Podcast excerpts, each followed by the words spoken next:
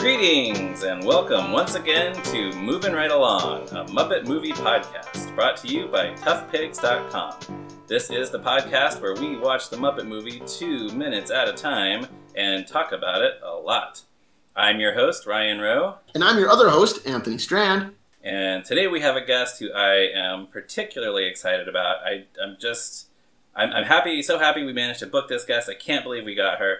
Introduce yourself, guest. Hi, I'm Staci Rosen, and I am married to Ryan. That is true. Whoa!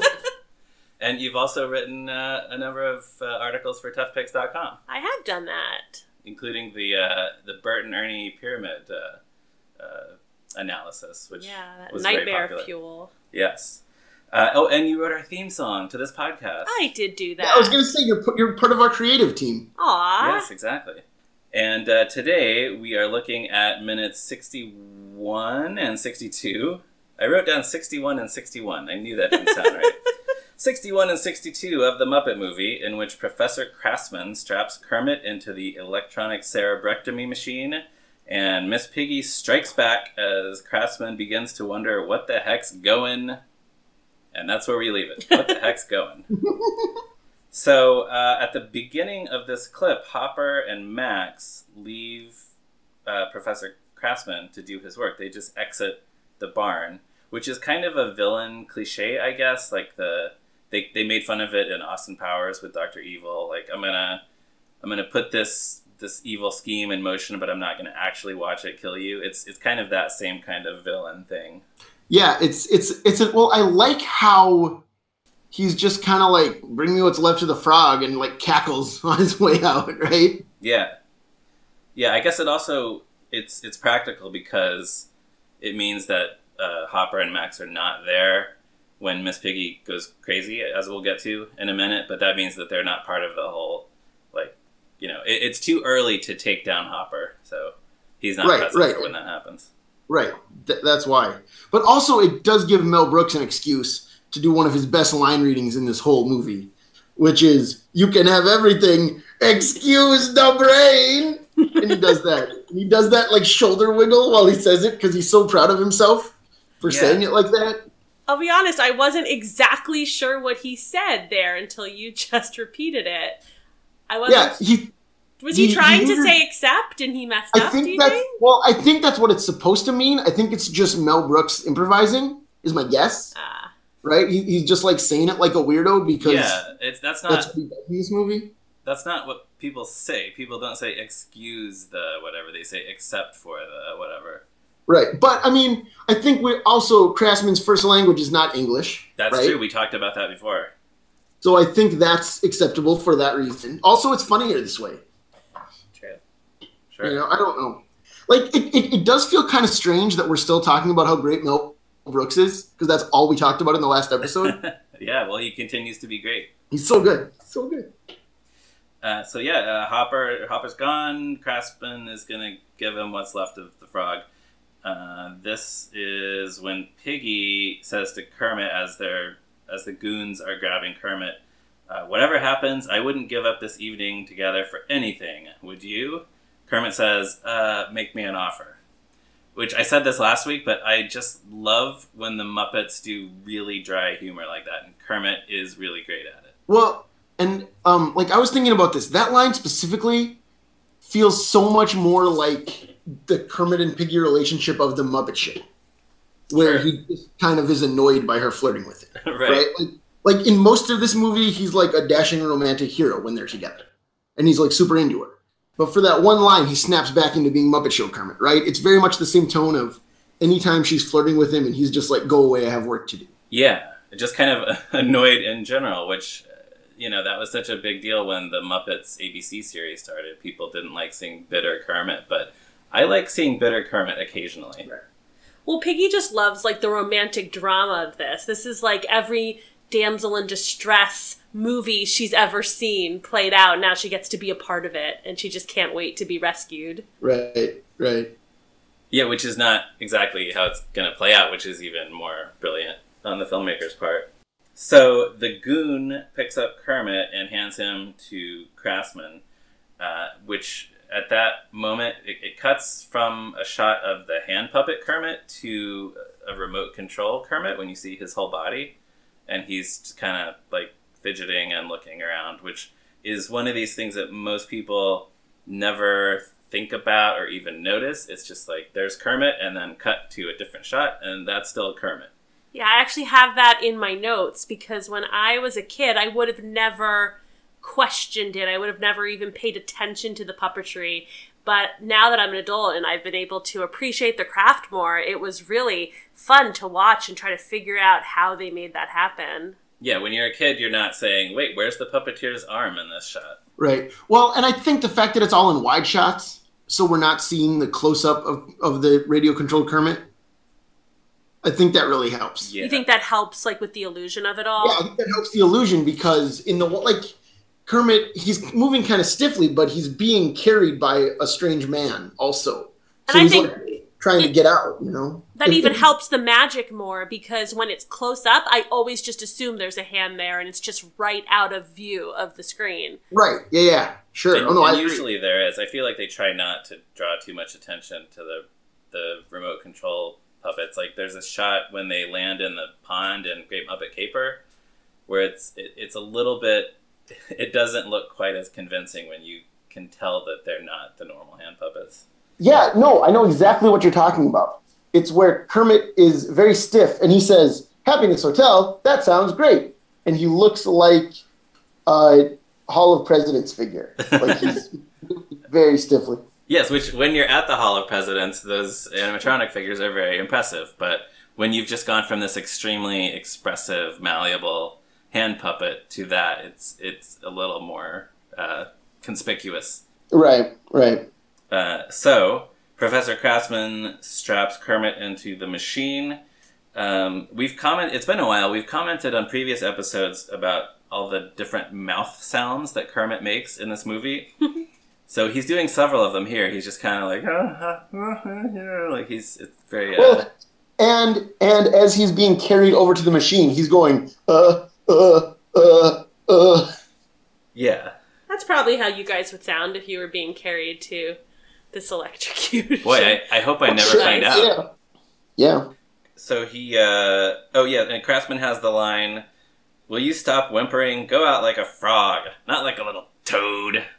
What's so interesting to me about that line is okay, as we as we've discussed, Mel Brooks' accent varies wildly in this movie. but the word toad, it's he sounds so much like he's doing a you know, a weak British accent, but a British accent, right? Go out like a frog, not like a little toad. toad. I yeah, what that is. I feel like his accent throughout this scene is a mixture of German, like Yiddish bubby, and like mm-hmm. Brook- and Brooklyn Jew, which are like which makes sense because those are the three accents that he probably grew up most around.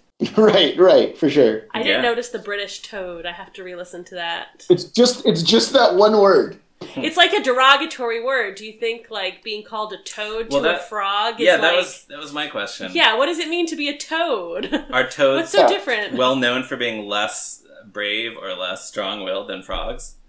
There's I mean, they're lazier, right? Like they just kind of sit there. They don't hop as much. Is that true? Do you think they I- they roll their eyes when they're called one or the other, like how someone from like one Asian country might roll their eyes when someone assumes they're from a different one? Yeah, that's possible. I wonder if these are Like, the I'm not a toad. I'm a frog. Yeah. Um, is it is it Charles Grodin in uh, the Muppets at Walt Disney World who calls him Kismet the Toad? Um, no, he just calls him Kismet. Kismet the Toad is the name of the Kermit the Frog impersonator in the Muppet Show comic by Roger Langridge. Right. I knew it was one of those. You guys are so nerdy. Not to be confused with Constantine, the Kermit the Frog impersonator from Muppets Most Wanted, who was a frog. right. So, uh, and then we have another instance of Krassman addressing the machine as Herr machine. Oh, Which is, is- that what he's saying? Yeah, he he addresses it as if it's a person. Huh. Yeah, just uh, like last time. It's it's one of his coworkers. Yeah, I hadn't really noticed that before, but he does, he does it a couple times. Can we talk uh, about how Kermit would have easily been able to get his arms out from this device. Have you seen how much space is there when he gets shackled? Well, yeah, he turns on Yeah. these hand clamps and foot clamps, but it it does look like there's some wiggle room. There's a lot of wiggle room. Kermit has very skinny arms and legs. yes. Is the thing. Although the machine is built for frogs, so why is why isn't it more, you know, fitted to to a frog's body type? Well, and Kermit is an especially large frog, we have learned from how excited Doc Hopper was to see him. Yeah, true. I don't know. I, I I guess we've seen Muppet frogs who are bigger. Like um, some of the, there must have been a frog in, in the Frog Prince who was bigger than Kermit, maybe. Yeah, I'm not sure. I'm not sure. Or what was the honest. what was the character in Kermit Swamp Years? There's a big guy in that, Uh, not there? Ro- Uh, yeah, Croaker.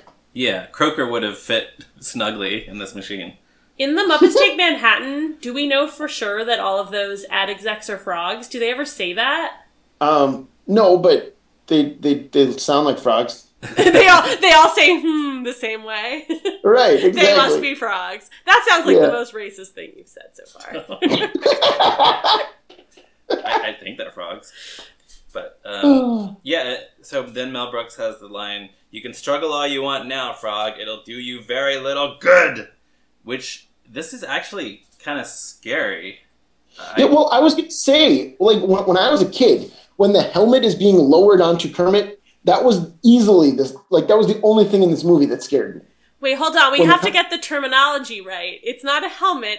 It's a beanie. he calls Well- it a beanie, which is Well- hilarious because that's what people call like the yarmulke, the kippah that Jews wear. Well, what you missed last week is that the first time Mel Brooks actually says the electronic yarmulke. Oh, he does. Oh, Yeah. see, I haven't watched it in a while. Okay, Yeah, Oh, that's hilarious because that's what people always call them. People who don't know what they're called, they're like, you know, those beanies. right, right. So, um, yeah, I mean, I'm sure that that's intentional on his part, oh, absolutely. but, but yeah, I really like, and again, like, I we, we both like by both, I mean Ryan and I, we keep ex- assuming that he ad libbed or came up with most of these jokes. They just sound so much like him. Like, oh, for sure. Sergio sounds so much more like Mel Brooks than it does like Jerry Juhl or Jack Burns. That it seems like he must have written most. And I feel like Mel Brooks is much more invested, I feel, creatively in sort of um, satirizing the whole, you know, World War II scenario, like with the producers, and then with this character, he obviously wants to show how ridiculous these, you know, German doctors or scientists were. I feel like this is very much some sort of like therapy for him. Yeah, for sure. I wouldn't be surprised if he's the one- if they just said, "Hey, you're a mad scientist," and he was like, "Oh, hey, why don't I be this like crazy German scientist?" I yeah, would be that wouldn't be surprising at all. Yeah. it's definitely a much smaller part in in the earlier draft of the script that we have. It's there's a lot less Krassman in that draft. Sure. Well, like I mean, as we dis- he basically takes the movie over for three minutes. Yeah. Like, He takes it away from the Muppets, which is unusual. right. It becomes a Mel Brooks movie Yes. for quite a long chunk, like, do but we it's a good one. do we you think know, the so- writers wrote the kosher bacon line? No, I they must not have right. Like I was thinking about that. Like so by kosher bacon specifically he means he won't be able to tell you from something that's not a pig, right? Like uh-huh. that's the gag. I don't know. I thought the gag was, and I was going to ask you guys about this. First of all, did you both, as kids, you know, not being Jewish, understand that that was like a completely oxymoronic statement that No, not at all. not no, kosher? I knew as a kid I knew the word kosher from kosher dills Okay. only. Like I knew that it have a was, concept of was what it on meant. pickle jars, and, and that's it. I feel like So- I feel like the kosher bacon line was just a joke for himself. Like it could have just been bacon, and he's like, "Why don't I say kosher bacon? Because that's ridiculous." Yeah, yeah. Well, I did See, do I a didn't- cursory Google search, and there are products that exist now. I don't Yes. know if they existed in the '70s, but there are, you know, like there's Turkey, turkey bacon. bacon. Would, would that be kosher? Well, if it if it's you know So, blessed Prepared the and right prepared way. by yeah. So I guess ordained rabbi, there could be bacon that comes from other animals that is kosher, and there's also like fake meat products that are that are kosher that they you know, they fake bacon. Yeah, I So- feel like you guys are giving way too much credit to that joke. I really just think he was trying to be silly.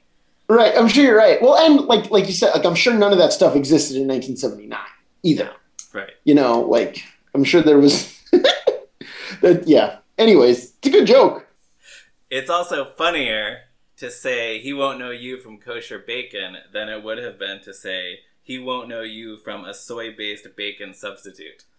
I don't think it's fair to knock the soy-based bacon substitutes. I have made you bacon before, Oh, and it's you delicious. you have enjoyed it. I'm just saying it's not as funny. That's true.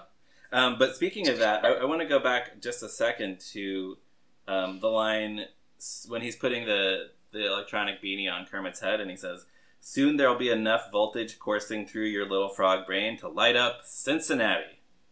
Uh, that's one of those things where there are certain, just like there are certain funny words, there are certain cities that just sound funny, Absolutely. and Cincinnati is is yes. definitely one of them. And Albuquerque is another one. Albuquerque. I was trying to think of others like Peoria, Tallahassee, Oh, Sheboygan. I I think Des Moines. That's Yeah. uh, that's always been my go-to. Funny. Oh wow, I didn't even know. I don't know. In the Midwest, Des Moines is funny. I think the I think the oi sound in Des Moines is funny. It's it's similar to Well, Sheboygan. And I think, yeah, I think like Des Moines, it's like it's so French. It's supposed to sound so classy, and then you go there and it like it's it's every other city in Iowa, right? Like, right. What else do people say? Timbuktu. That's Yeah. a funny one. Yeah. But yeah, enough voltage coursing through your little frog brain to light up Des Moines, to light up S- Timbuktu. But yeah, they're just some cities just sound funny Cincinnati. Bangor. Maine, I always thought was really funny when I was a kid. To. That's one though where I feel like you would have to say the name of the state too. You couldn't just you say say, to light yeah, up you say Bangor. Bangor, nobody knows what that is. Yeah. Right. You would have to say to light up Bangor, Maine. yeah.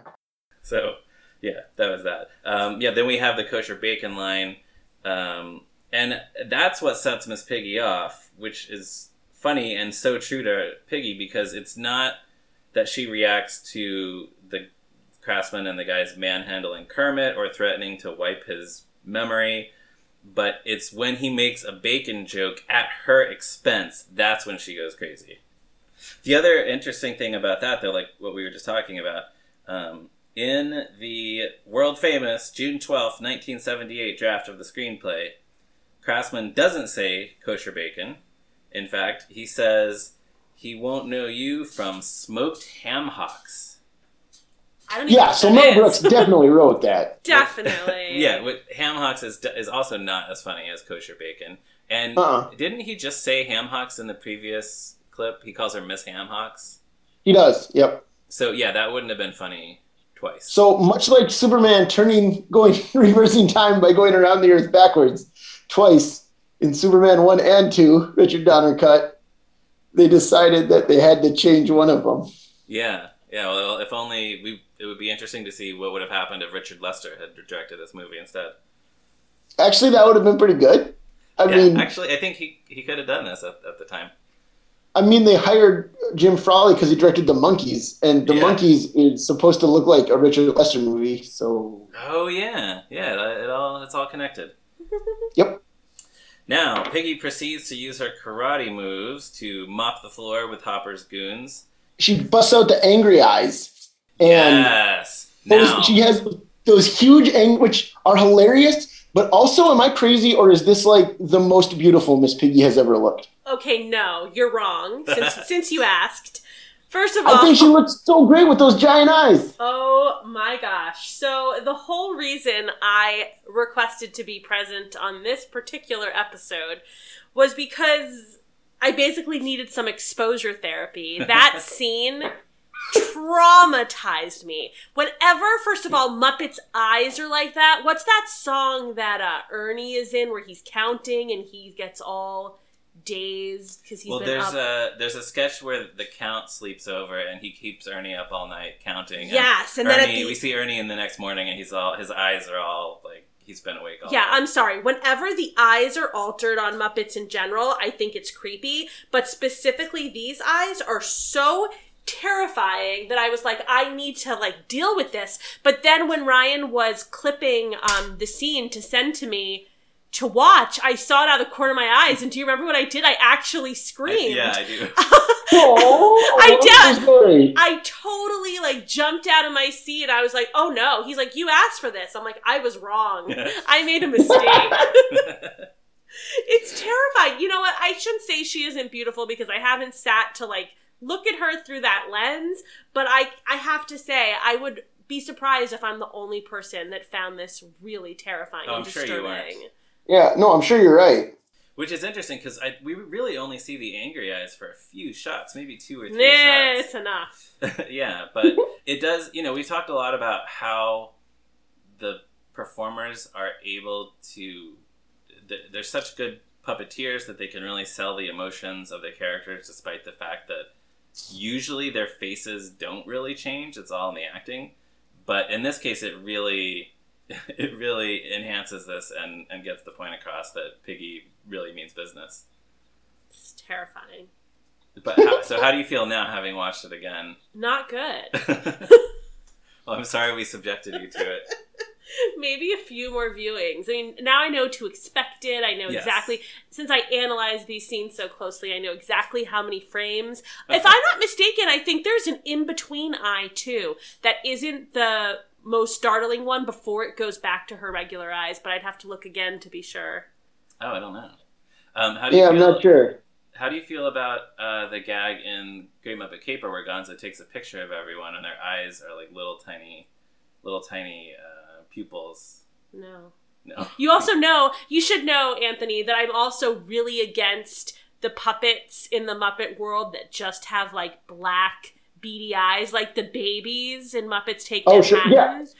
Actually, my uh, my wife Roz really hates those babies. See, I too. hate those babies, And- and then But yeah, now we're in a position where my three year old thinks they're adorable and excited every time she sees them. She's like, "There's the babies," and Roz is just like, "No." the uh-uh, babies uh-uh." creep me out, and I hate to say it because I know how beloved a character he is, but even Bean Bunny kind of weirds me out a bit with his eyes. Like I have to not Yeah. think about it. And whenever they have like talking vegetables on Sesame Street, anything with those black beady eyes, that it gives me Sure. a moment, a moment of pause.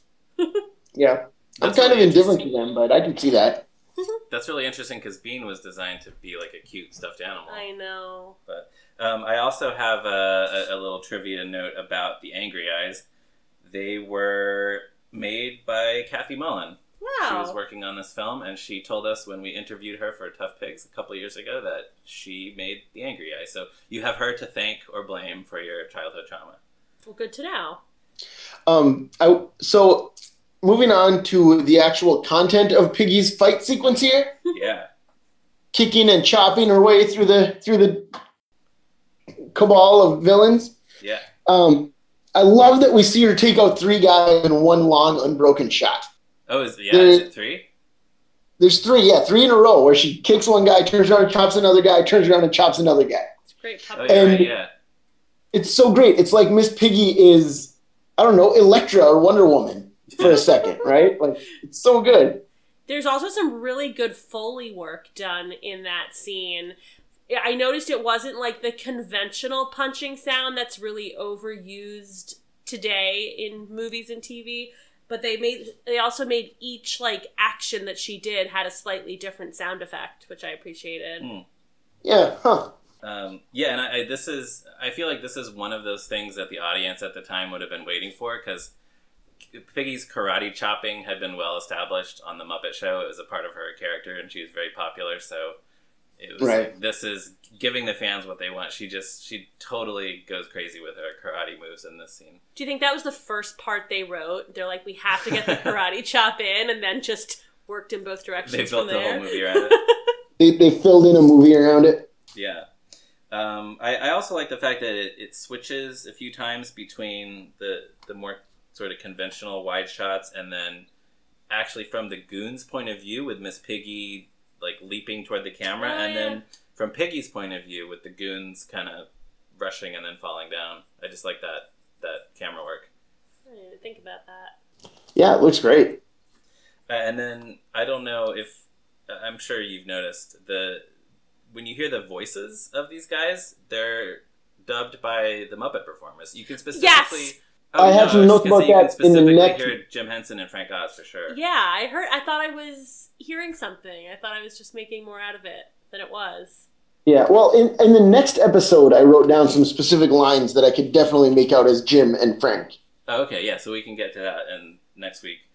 Um, and yeah, actually, that is all I have for these particular minutes. Did you have any other? Well, I found a little piece of trivia, and I don't know if you guys talked about it last week, but apparently the lab coat that Mel Brooks's character is wearing, with it saying like "prof," you know, P R O F on the back, is supposed to be a reference to the costume that he wore in Blazing Saddles, where he was a governor, and it just says G O V on the back of it. I think it was. Oh, you're right. Yeah. I, I was on the. I think it was the Muppet Wiki or some kind of wiki that I saw that. Um, Yeah. so that was a fun little callback, I guess, for Mel Brooks fans. Yeah.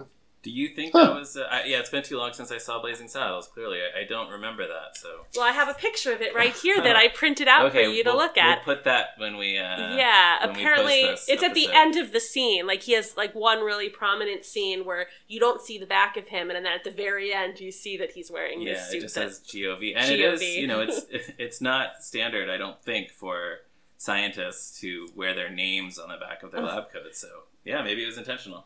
Yeah. It makes sense. Yeah. So, uh, any other thoughts on minutes 61 and 62? No, I think that's it for me. I'm good too. All right. In that case, we will wrap things up for this episode. Uh, don't forget, everyone, to check out toughpigs.com on the internet for lots more Muppet fun. We are also on Facebook, Twitter, and all kinds of other places. And, you know, if you have something to say about this episode or any other episode, feel free to, to chime in and let us know on social media or by dropping by the Tough Pigs forum, which you can find a link to on the front page of toughpigs.com. You can find me on Twitter at me Ryan Rowe. You can find Anthony at Zeppo Marxist. And Staci, where can people find you on the internet? Well, I'm in a few different places, but I did recently join the Twitter sphere, and I need people to read what I have to say about important things like egg rolls. So you can find me at Staci said what. That's Staci spelled S T A C I. All right, yeah, everyone check that out. And be sure to join us right here next week for another episode of Moving Right Along. Goodbye. Goodbye. Eat some kosher bacon.